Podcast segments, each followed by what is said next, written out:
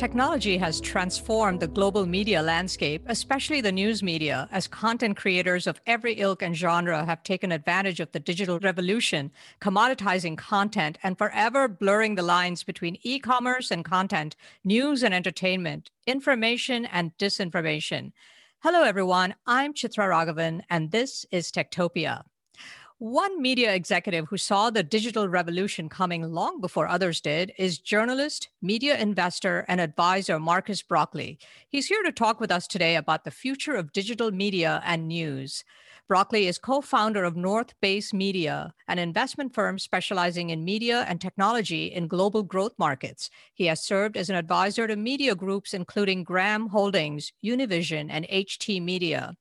Before co founding North Base Media, Brauchli was executive editor of the Washington Post, overseeing the Post's print and digital news operations, shepherding the newspaper's digital revolution, and helping the Post win seven Pulitzer Prizes. Before joining the Post, Brauchli was managing editor of the Wall Street Journal. His more than two decade tenure at the Journal included 15 years as a foreign correspondent, mainly in Asia, and eight years as a senior editor in New York. Marcus, welcome to Techtopia. Thank you so much, Chitra. Great to be here. So, we were both reporters at major news outlets when the digital revolution began and the end of what you aptly described the other day when we were chatting as the voice end of the voice of God period, when journalists were highly trained, experienced, reputable for the most part, right?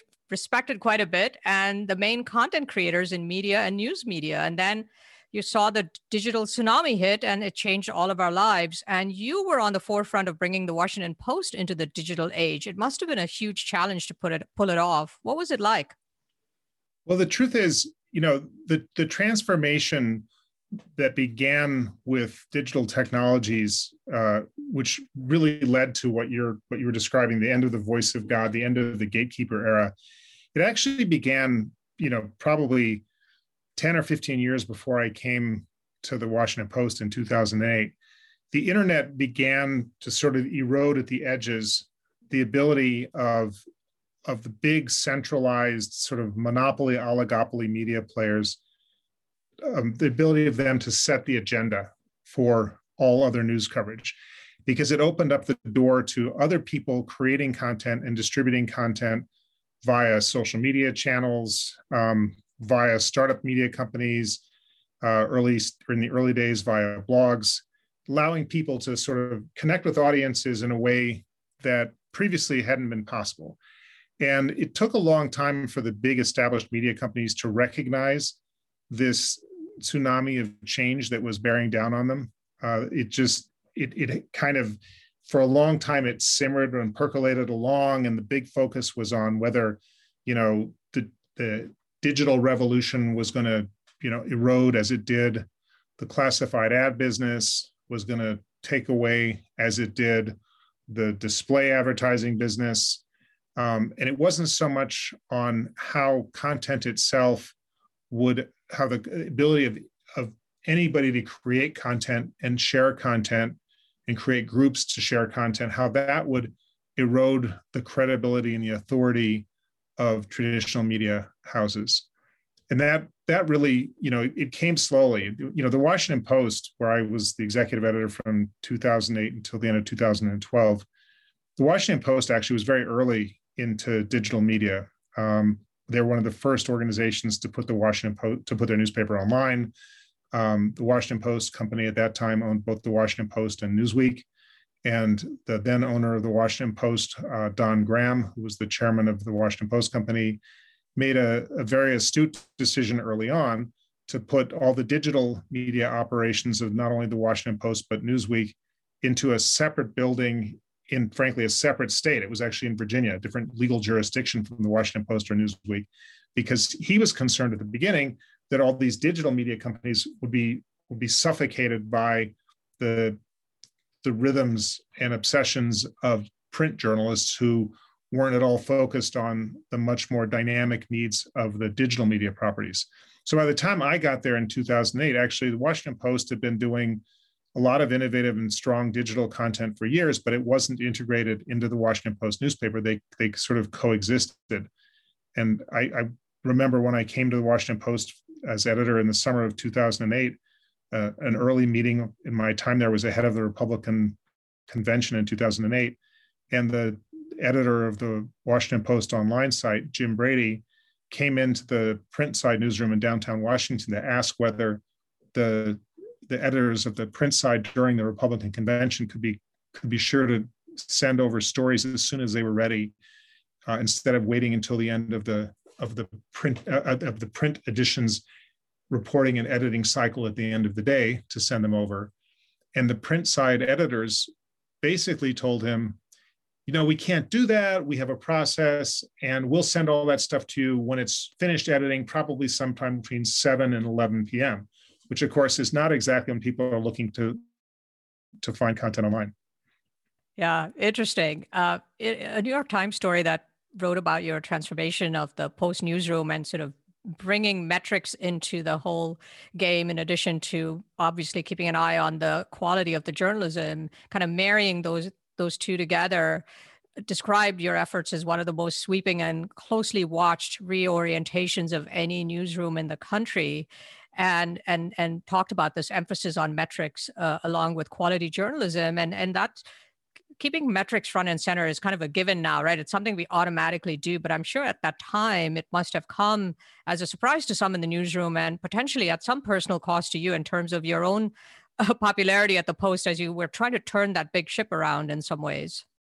When I came to the Post in 2008, I was incredibly fortunate to have both inherited a team of, of incredibly talented, digitally minded people who came from within that Washington Post, Newsweek Interactive organization that had been set up in Virginia, and to be able to bring into the Washington Post, along with me, a guy named Raju Narisetti, who'd worked with me at the Wall Street Journal, who was strategic and incredibly effective on the digital side. So we were able to modernize a newsroom that was, I would say, not exactly in this spirit and operating at the speed and the cadence of the digital era we did make a lot of changes that were initially um, hard to persuade people of the value of. Putting up, as you say, putting up metrics, putting up uh, screens around the newsroom that showed how we were doing minute by minute um, against targets that we'd set for for building audience and increasing engagement was not terribly popular at the time we did it. I mean, now, as you say, it's widely embraced.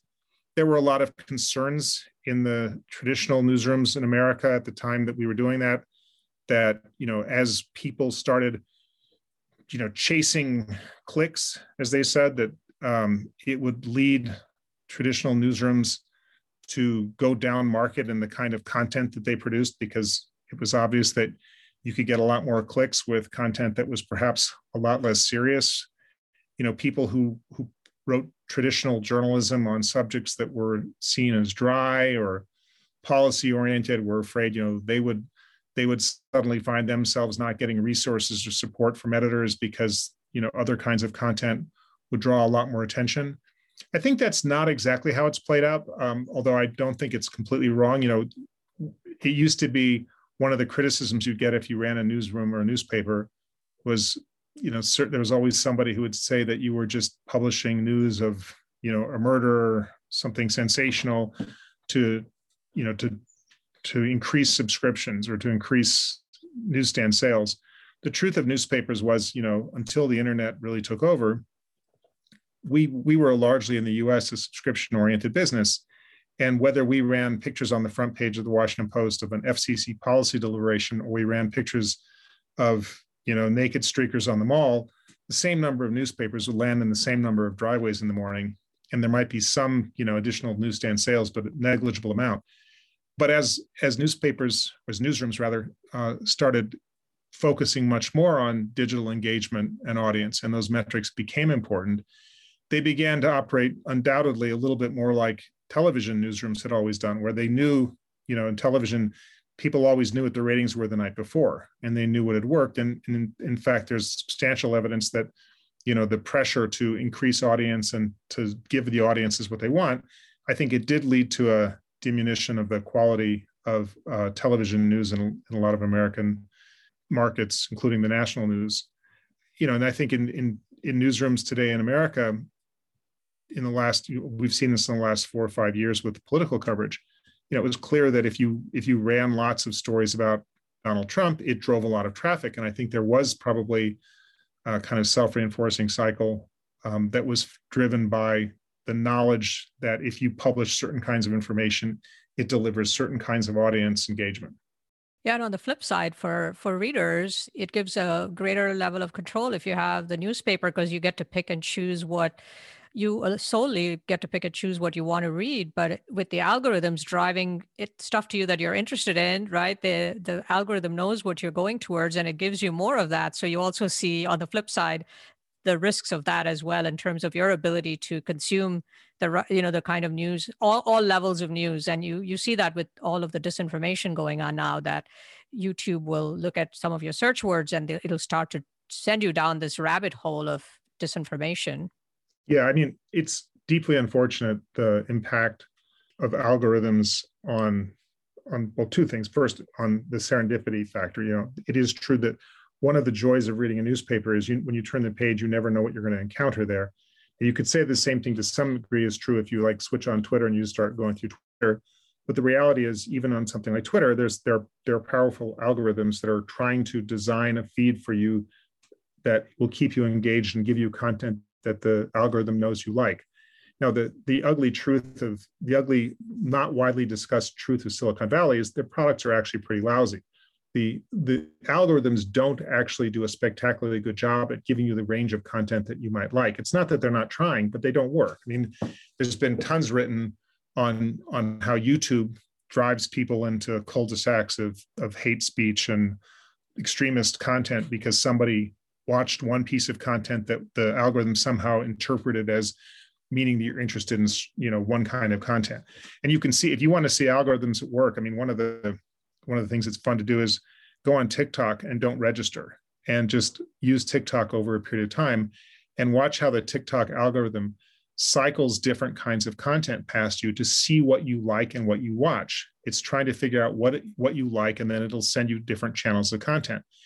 I mean, these algorithms they're um, they're still pretty rudimentary. They don't they don't really give you the range of content and the experience and the knowledge you would get if you if you actually just from a news point of view if you just sat down and read a newspaper because they're designed to give you more of what they think you like and therefore they're not likely to find the things that you don't know that you like and i remember once going to facebook when they were they were building out a facebook newsfeed and i talked to the, the guy who was then in charge of facebook news and he he was telling me about how great their algorithms were and you know they knew what i liked they would know what my friends liked they could tell me exactly what kind of content you know I would be interested in at any given moment. It happened to be the day that I went to see him. I think it was the afternoon of, or maybe it was the day after.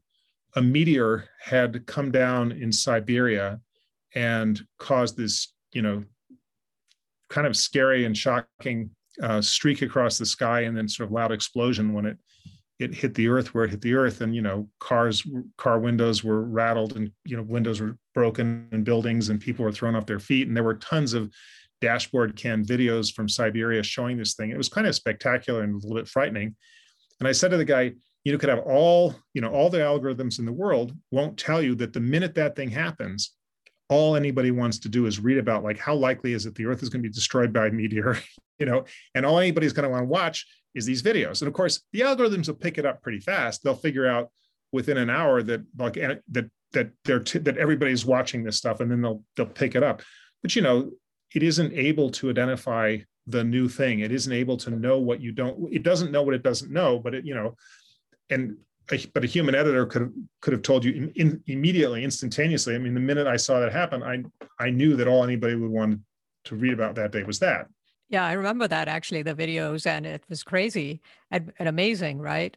It, it's funny. I've been a long time newspaper reader at the paper form, and only about a year, maybe a year and a half ago, I switched to digital, and I'm acutely aware all the time. You know, am I reading everything there is out there, or is the algorithm that's just sending stuff my way?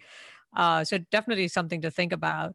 Let's just take the newspaper for example. Could, I could consume hours talking about what I think is wrong with Silicon Valley, but like if you take a digital newspaper, you know, if you are a reader of the New York Times, as I was, and I'll grant you that I may have been a somewhat abnormal or unusual reader, I would tend to read newspapers cover to cover. I would sit down with you know three or four newspapers in the morning, start reading at the beginning, and finish reading at the end, and I read pretty much everything in between. And you know, I was familiar with sports, I was familiar with culture, I was familiar with business. I knew what was going on in you know food trends, what restaurants were happening. You could you could get a lot of information out of a newspaper. If you go to the New York Times website and you just start going through the New York Times website, there's tons of New York Times content every day you will not find. You may find, you know, six articles relating to, you know, Joe Biden issuing executive orders to control guns in some way, because that's the news of the day. And, and they're very quick to put stuff up because they know they have to, you know, surf those, those waves of interest. But you'll never navigate your way through to certain kinds of content. And so if you are somebody who's very interested in the arts, you may start reading the New York Times through its art section and never navigate your way through the sports section. So people's information diets, I think, are becoming more siloed. And the internet has made it possible for people to have more information, more authoritative information, faster information than they could ever have before.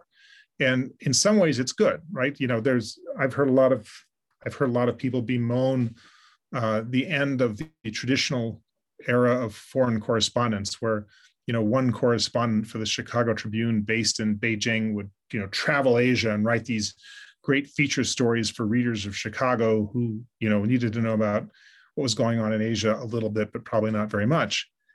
And you know there's a lot of people who especially in traditional journalism who who worry about the end of that kind of foreign correspondence i'm not particularly worried about it because the truth is, you know, and I knew those correspondents who worked for the Chicago Tribune, or in my case, the Wall Street Journal, and you know, they would fly into a place they might not go, but once a year they would get into a taxi, talk to the driver about what was going on, go to the hotel, read the newspapers, make a few phone calls to people they talked to the last time they were there, and write a story saying what was happening in Indonesia, say. Whereas today, you know, if you actually care about Indonesia, as opposed to the bulk of the readers who might read the story because they're kind of curious, you know, what the Wall Street Journal thinks is important on in, about Indonesia or the Washington Post. You know, if you actually care deeply about it, especially if you happen to be expert, um, and you're let's say you're living in Washington and you're you know part of the World Bank's team that decides whether to allocate resources to the development of Indonesia, and you maybe even speak Bahasa, you can wake up in the morning, you can everything that somebody in Jakarta knows about what's going on in Indonesia. So the quality and the depth of information for people who care deeply about things is is widely available. The hazard of the era we live in, of course, is that you know people generally are not all communicating on the same set of information. They don't operate on the same facts anymore because you know different sources produce different uh, frames of understanding the world around us, and there's not a sort of general the number of people who have let's say general awareness of important things who have the information that allows them to make you know good decisions in democracies or good policy decisions about economics the number of people who have sort of wide knowledge i think is greatly diminished because people read vertically. They read what interests them. They get great information on the things that interest them and they they may be better informed than, than they've ever been on their hobbies or their professions but they're not necessarily well educated on things horizontally they don't know they don't know what's going on broadly. They know what's going on vertically. Over your long career, you've you've touched on basically virtually all aspects of media and news media, photography, writing, editing, design, digital, and and obviously integrating digital into news media. What made you decide to go into investing in media companies and creating North Base Media? When I left the Washington Post as editor, I went to work for Don Graham, who then owned the paper as an advisor and then vice president at the Graham Holdings Company. Is it was, it was then called the Washington Post Company, but now it's Graham Holdings on digital media strategy and investing. And it was a great perch from which to look at all the changes that were going on. I had I had lived the previous 12 years. Um, I'd been one of the top editors at the Wall Street Journal, and then I was the I was the top editor in 2007. At the time, News Corp acquired Dow Jones, and then I went to the Post and was editor there. And for those 12 years, you know, I was more or less perpetually engaged in adapting big traditional newsrooms to technological change, to workflow change, to you know, audience behavior change, and there were you know tons of things that were happening that were fascinating to me um, a lot of which transcended the traditional news domain. In the old days of newspapers for example there was a circulation department that was or marketing department they were combined and the circulation and marketing department's basic mission was to decide what the audience that the newspaper needed should be go out and market and make sure that circulation distribution was available in those areas and build audience in order for the ad department to be able to maximize sales of and revenues from advertising to those um, audiences. In the digital world, the audience is determined largely by the kind of content, the timing of the content, the manner in which you distribute content. And all of those things are the domain of, of news. Traditionally, the content producers who traditionally just they they just did content and somebody else worried about you know what the audience should be and how to sell the advertising. In the digital world those things all converge. And if you are if you are somebody sitting in a in a newsroom today making decisions about what content to distribute on what platform to what audiences at what time you're making decisions that fundamentally and without any exception affect the way the the business itself is run. You know it, your decision about what content to distribute to what audience determines what kind of advertising you're going to get and what kind of revenues you're going to get what kind of traffic you're going to get what kind of engagement you're going to get. And so when i went to work for the Washington Post parent company and started looking at digital media, I realized it was time to broaden my understanding of how media worked well beyond content to every other aspect, to the business side, to the technology side, to understanding strategically where the industry was going to go. Um, we were increasingly, it was clear to me, going to be competing with businesses that traditionally were not considered uh, news businesses on in the digital world, we all coexist on what I call this vast, flat digital plane. We can all see what everybody else is doing. When somebody is reading an article from the Wall Street Journal on her iPhone, she's a click away from, you know, playing a game on her phone, from making a phone call, from texting a friend. And the experience of consuming content on a phone, on a tablet, on a laptop, increasingly is is indistinguishable from a, a user point of view, whether you're consuming content from a traditional news provider, from a from a television um, entertainment company, from game, from even from commerce companies. You know, it's the convergence of content. You mentioned this at the very beginning. The convergence of content and commerce is coming fast because, you know, if you think about if you look at Amazon, for example, you know, Amazon's not a place you go shopping, right? If you if in the old days people might go shopping in a department store, look around, see what they might like, and buy something, but you can't really go shopping in some, you know, Amazon website with I don't know a billion SKUs, different products that are available. You, you just, there's no way to really conveniently navigate it. So Amazon is forced to, like everything with content, use algorithms to try and drive you to places it thinks you might want to go based on your past behavior and that's not really shopping but it may it may satisfy some need in you but i think if if you look at how content engages people if a magazine publishes online you know floral print dresses are in for spring and they publish a bunch of images of floral print dresses each one of those images is shoppable because you can click on it and it'll give you a range of floral print dresses you might be able to buy for different price points that might lead to a convergence of commerce and content where the content company might may get, let's say, an affiliate fee, a, a commission for every sale that comes out of an image that they publish on their content site. And that that's happening. It's happening all the time now. Uh, and that's a much better experience from a consumer point of view, from a shopper's point of view, to be hearing from a content company you trust about like here are some interesting floral print dresses you might want to consider for spring as opposed to having you know h&m or gucci tell you hey, this is what we think you should be buying because everybody knows that they're pushing their products. Yeah. And it's fascinating. Even even the big, if you look at the New York Times and the Washington Post now, you know that paid content on Wall Street Journal, even it's striking to see how much more prominent and interwoven that paid content is along with news articles. You know you really have to sort of step back sometimes and say wait a minute i'm looking at i'm actually looking at an ad. I'm not looking at an article uh, and I think that's both, uh, you know, it's it's helpful in some ways, but also very risky, right? Because you sometimes may not know what you're reading and, and who's pushing pushing the information. Yeah, I mean, I think that it's very important for content companies to preserve their integrity, for people to know what they what they are and what they stand for, um, because you know, in this ever deepening ocean of information of content uh, images, words, videos, everything you can look at on your phone, your computer.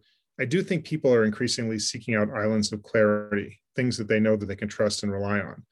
And at some level, that's good. I think it's been very beneficial to traditional news publishers. I mean, if you look at the growth of digital subscribers to New York Times, Wall Street Journal, Washington Post, it's driven, I think, in part because people feel like I need to know there's one place I can go and the the content they're delivering to me is reliable. It's, it's what I want to see. I think there's a danger in it that when I say people seek out oceans of clarity, um, I see, seek out islands of clarity in this ocean of information.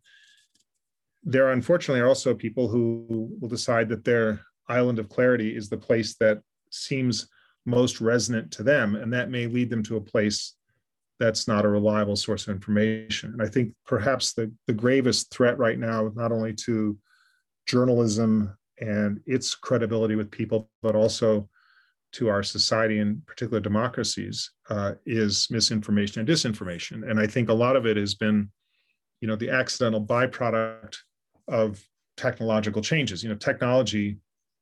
Obviously, I don't think anybody in in technology set out to erode democracy, though I think their products have have done terrible damage, and they've done it, you know, it started, I think, with social media making it very easy to share information. And it suddenly seemed to people that what journalism was doing was like no different than what they were doing. I can share th- something on Facebook, and you know my 300 closest friends see it and comment on it. There's a fire in my neighborhood, and I take a picture and post it on Twitter, and people all respond to it. It feels like you know this journalism thing's not that hard. You know, getting information and, and distributing it. And then you know the next thing that happened was technologies made it really easy to make all content look the same. So if your email inbox in the morning contains an email newsletter from cnn alongside an email newsletter from infowars they look the same. And you might say well you know what makes this one right and this one wrong? And people start choosing the ones they, they think are more resonant. And next thing that happens is you know this this uh, ai algorithm machinery that we were talking about before, which directs people into this sort of these these cul-de-sacs of like-minded people, so-called filter bubbles. You know, once you say you're interested in certain kinds of content, you signal to the algorithm this is what you like. It it feeds you more of that, and all of a sudden, you're seeing all this information that looks like journalism that seems to have been gathered in the same way and happens to coincide with your worldview. And so you think, ah, this is something I can rely on. Why shouldn't I believe this? Why should I believe this other stuff? And then on top of everything else, the, the big platforms have these powerful economic incentives for feeding you more content that may be false, even if it's reassuring to your worldview, because they know that you engage with it more. And their incentives are because they're driven by advertising, by clicks, their incentives are to, to have you engage more. And there's been a lot of reporting that's been quite powerful and disappointing from the point of view of how the institutions behaved about Facebook and how Facebook, you know, knowingly, Facebook executives uh, knowingly allowed content they knew to be, you know, false or misleading or inflammatory to be distributed on its platform because it was engaging.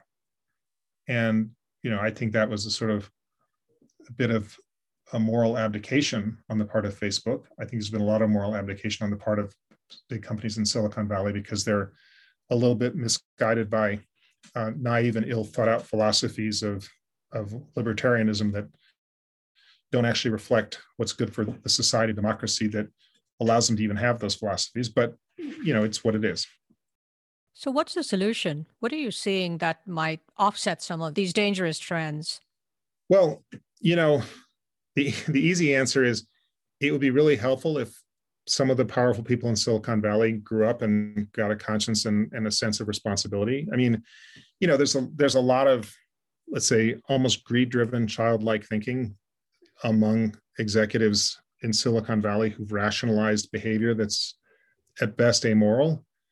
And they say things about what they can allow and not allow and what they can accommodate and not accommodate. And they invoke the First Amendment and they say, you know, they have to take all sides into account. And there's all kinds of rationalizations, but they they're really they come down to like you can't there are these are these are not unsolvable problems there are technologies that they themselves have built that would allow them to begin to grapple with some of the things like you know false and misinformation that whether it's on on covid or encouraging hate hate speech in certain countries and different languages you know they could deal with it. It would require in the case of the big technology companies it would require that their profit margins go down. It's not that they couldn't address these problems. It might mean there would be less engagement. It might mean that they would spend a lot more money on content moderation and on tools to keep certain kinds of information out. It would mean they would have to make choices that would require them to be perhaps smaller and less profitable. Maybe their gross profit margins go from 60% or 70% to 20% or 30%.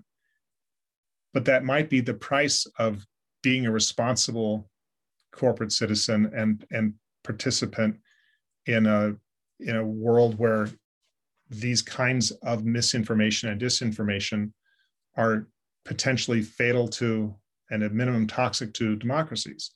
And democracies are essential for the existence of these kinds of companies. It's worth saying that, you know, the company that I think is probably most culpable in this area is, is Facebook. And Facebook today reaches more people if you aggregate the audience of Instagram, Facebook, and WhatsApp all of which are owned by Facebook, they reach more people in aggregate every day than or every month than were alive on this earth the day Mark Zuckerberg was born. And when when Facebook went public, Mark Zuckerberg followed the example of, I should say, some some big newspaper groups and created a two-tier shareholder structure where he controls the voting power in Facebook. And so he has supermajority control over Facebook. He's he's held all the responsibility for the Facebook. He's he's you know he's kept not all of the economics of Facebook. He just he allowed that to be made public more, but he kept all the responsibility for Facebook, which the publishers of newspapers when when they went public, you know, more than a generation ago in the 1960s and 70s, they used the similar two-tier shareholder structure, which I think actually probably should be legal, but that's a whole separate conversation they wanted a two-tier shareholder structure because they needed to preserve the editorial integrity of newspapers and not subject them to commercial pressures. I think it's interesting what's happened with Facebook is, you know, Mark Zuckerberg has this super control over the company. He's retained the responsibility, but at the same time, he's rejecting responsibility. You know, he creates, they create a, a Supreme Court, a super governance body to oversee the editorial decisions of Facebook, which frankly, I think you know when you keep your you keep the super voting control of the company, that's one of the responsibilities you should be taking, not trying to outsource it to somebody else. So you're not actually responsible for the thing that you've insisted on keeping responsibility for. Um, you know, it's again, I don't I don't have a problem with this organ this body being created, except insofar as I don't think you need somebody else to make those decisions for you. I think those are hard, difficult decisions. There may be too many of them to, for you to make all at once, but I think ultimately they can't you can't set up a separate decision making body for that. You have to take responsibility for what you're doing. And in taking responsibility for what you're doing, you have to confront some of the moral consequences of the product you build. And when Facebook says for for months and years that there are certain things they can't do, they can't just they can't control certain kinds of content. You know, they can try to control it at the margins, and then a few weeks before the election, all of a sudden they say, well, actually, we're going to take down all the QAnon content or they say, you know, we're going to suspend political advertising for a period of time. It's like the it's it reminds me of the old joke about Winston Churchill sitting next to Lady Astor, and he asks her, you know, would you sleep with me for a million pounds? And she says, uh, well, I suppose I might. And he says, well, how about for a 100? And she says, what do you take me for? And he says, we've established that we're now negotiating, we're just haggling over the price. And, you know, that's what Facebook basically, you know, it said they actually can do this stuff, but they choose not to. So, looking ahead and wrapping up to the next year or two years or five years, what do you think will happen to potentially rein in companies like Facebook? What do you think will happen? There's a whole lot of different pressures that are, are rising. You know, at the end of the day, Google and Facebook should be treated like utilities, um, and utilities are largely regulated.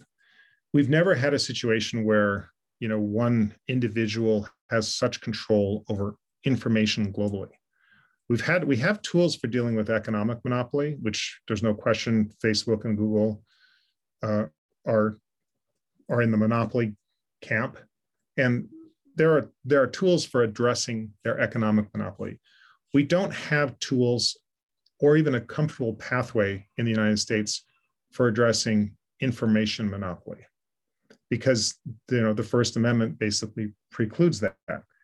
And therefore you know we're going to have to think as a society like how do we how do we pressure these companies to do the right thing? How do we get them to recognize that you know maintaining their profit margins at the expense of our democratic societies may be a mistake that they should they should take another path? How do we put economic pressure on them so they they don't continue to do this? Now there it's going to come from individual countries I expect, you know, the Europeans are obviously well ahead of the Americans in terms of their concern over privacy regulations. I'm not sure GDPR was the smoothest solution ever, but you know, they're addressing it and they're very focused on on issues of like what kind of content can be distributed. Individual countries are going to restrict what content can be distributed. Um, some countries are going to, you know, start requiring that the big technology platforms actually pay fair compensation for the information that they that they profit from. You know, all these both Facebook and Google and Twitter, all these companies are, you know, they rely heavily on other pe- content other people create for them, whether it's people just posting about their friends or sharing newspaper articles or you know videos. Other people pay for the content creation that these platforms then monetize. And you know, the platforms rather disingenuously say, "Oh well, you know it's a fair trade because we're giving them the distribution and the tools to reach all these people. But if it was really a fair trade, their profit margins wouldn't be as fat as they are. A fair trade would suggest much, much narrower profit margins. I think that the so I think it's going to be country by country regulation.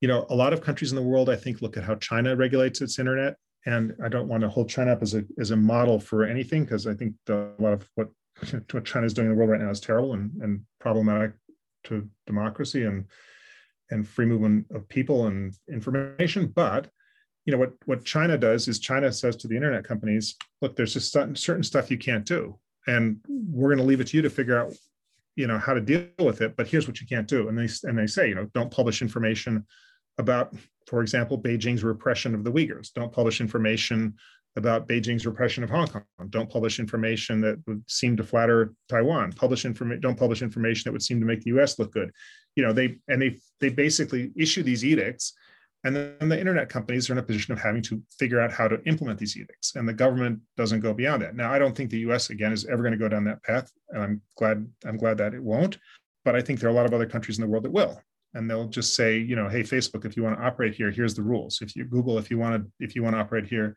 here are the rules. And some companies may you know when confronted with um, those kinds of requests may make difficult decisions, as as Google once famously did when it pulled out of China after China hacked into some Chinese people's accounts on on Gmail. Google basically said we're out here and and stepped out of China in, in a big way for a long time.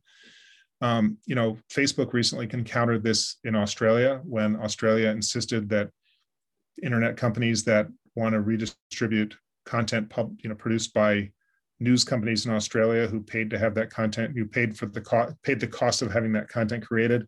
If they want to redistribute that content, they're going to have to pay the publishers for it.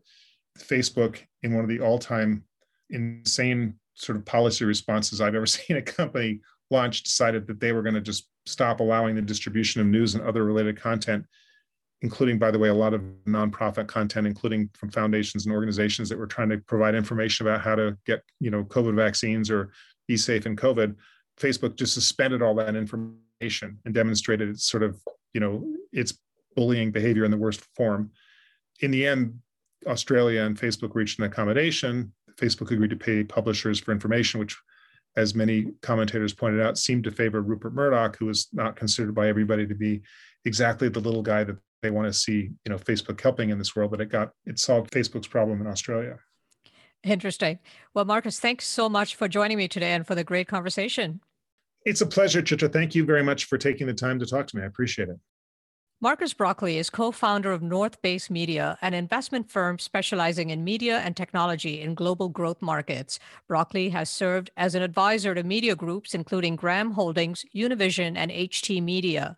Before co founding North Base Media, Brauchli was executive editor of the Washington Post, overseeing the Post's print and digital news operations, shepherding the storied newspaper's sweeping digital revolution, which began on his watch. And during his tenure, the Post won seven Pulitzer Prizes.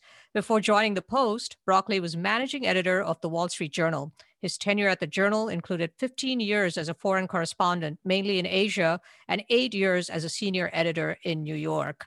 This is Techtopia. I'm Chitra Raghavan.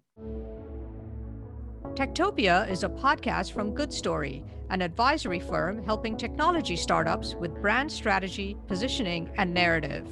Our producer is Jeremy Corr, founder and CEO of Executive Podcasting Solutions, with production assistance from Kate Cruz. Our creative advisor is Adi Wineland, and our research and logistics lead is Sarah Muller.